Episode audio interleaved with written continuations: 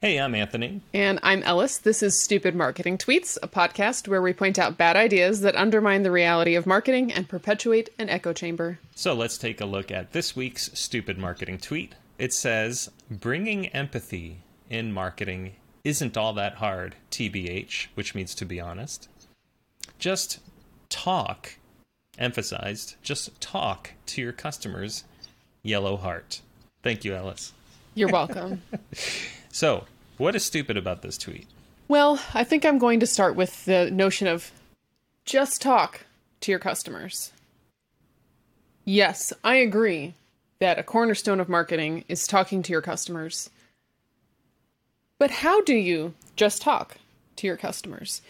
I have done a lot of customer marketing, and let me tell you, it can be really hard to reach out and have customers like really want to talk to you and give you, you know, not just the truth, but to be able to find customers who have a diverse enough um, experience with your product. You want the good, the bad, and the ugly. And that's a, a cornerstone of product marketing is making sure you get your promoters and your detractors, you know, the people who have just signed up with you and the people who have just churned with you. It's really important to get a good slice. And this is why there's the whole like profession of product marketing. so how does one just talk to your customers? You know, do you only have like if you have a customer service line, you're going to get complaints. Complaints are useful, but it's also useful to get, you know, compliments of what's going well. The other thing I see is most people just don't know how to talk. Like, they actually are terrible at talking. and they think talking to your to the customer means talking at them or telling them things that the customer they think the customer is interested in like your mm-hmm. product customer doesn't care about your product in most cases they Only how it relates to them. that's right. They care about the value your product brings to them. Your product could be a widget, it could be a, you know, a hardware device, it can be whatever. Like I love my Shark vacuum. It was a 100 bucks. It picks everything up. It's really easy to use, it's portable.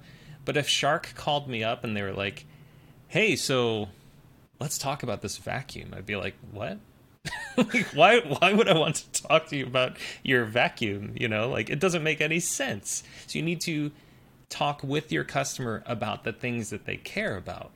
It could be if Shark called me and said, "Hey, we saw on Amazon that you bought this and we just wanted to follow up and make sure you really love the product or something like that." That's talking to the customer.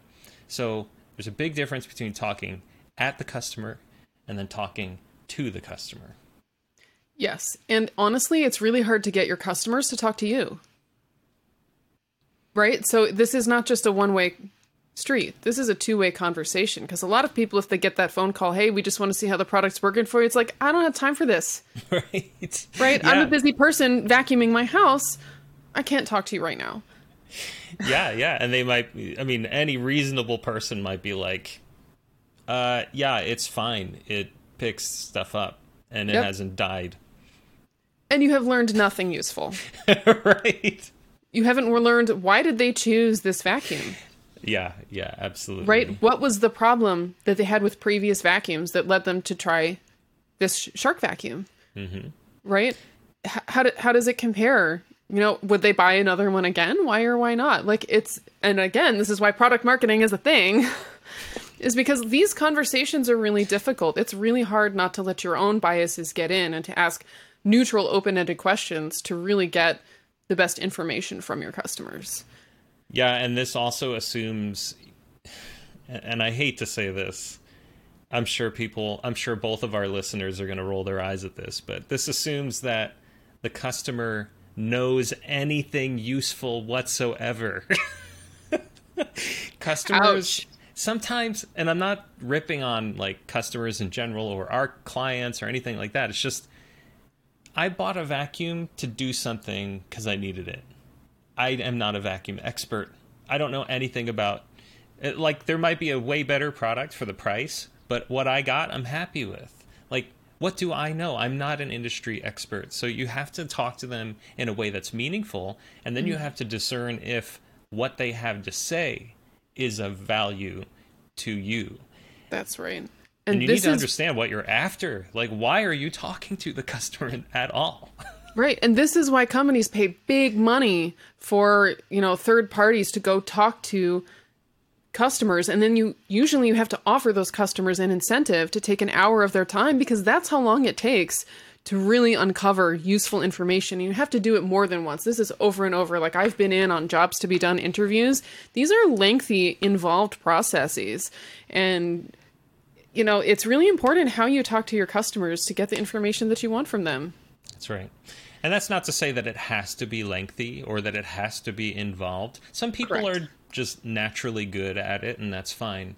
But man, I would, the last advice I would give to any business is hey, just go talk to your customers.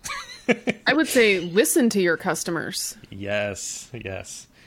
And, and find a meaningful way to solicit information from them, to actually engage with them and give them a reason to give you the information. Like, I'm not just going to leave an Amazon review out of the goodness of my heart. There's so many things that I have to do that I haven't done out of the goodness of my heart. You know, like, no. You have so much vacuuming to do.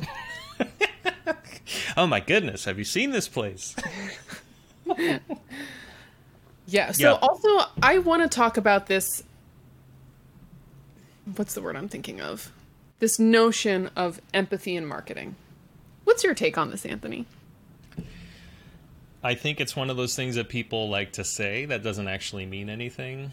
Uh, it's a it's a pithy statement, um, and not to get into politics, but like that's something that irritates me about the signs I see outside people's houses. We believe that science is real and this and that, and I'm like, come on, this. I understand where your heart is, but like, what do these statements mean? And to me, having empathy in marketing is the same kind of thing. Like, it's just some pithy, trivial thing that looks good on a sign. Well, I think, you know, the word empathy has kind of been a, a buzzword in the zeitgeist recently. Um, and I I know that I get confused when I think of empathy in marketing because on one hand, good marketing requires empathy because you really have to think of what problems are your customers or prospects experiencing and how how are they feeling? How are they searching for solutions? And how are you going to help them? So i would say by nature good marketing requires empathy.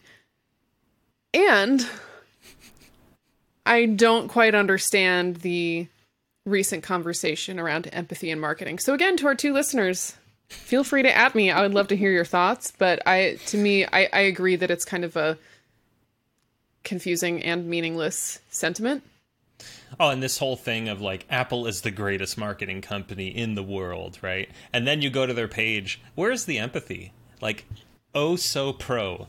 Is that marketing? Like, uh, are you empathizing with me as a professional? Do I do I need to feel like I'm a pro by buying the iPhone Pro? Like, there's No. it, it's like people have this they, they have these words they want to use and they make them f- feel good about themselves. And if i tell people to be empathetic then i'm doing good on twitter. But you know what? Sometimes the last thing i need is empathy and i don't need empathy about a cell phone you know give me empathy about like healthcare. Give me empathy about clothing for my children. You know sure that's fine. But like there's so many things where empathy is just not the right it's not the right hammer for the nail you know? Yes and when it's not the right hammer it often comes across and really is just insincere and that is bad marketing.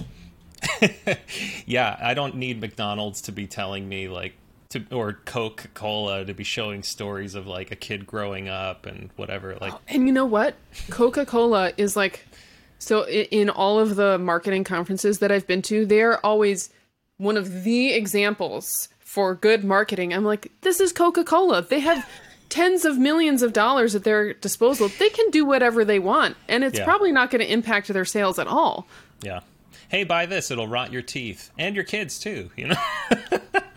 so, I mean, it's fine. I know people like Coke. It's just there this whole notion of empathy as the hammer and everything looks like a nail is a is a problem. Uh, so that's we are past our limit. I think that's a hot topic for us. Uh, so thanks for bringing it up, Ellis. And if any of you want to learn more about what Ellis and I do, uh, you can check out edifycontent.com and feel free to follow us on Twitter and engage with uh, stupid marketing tweet as a hashtag.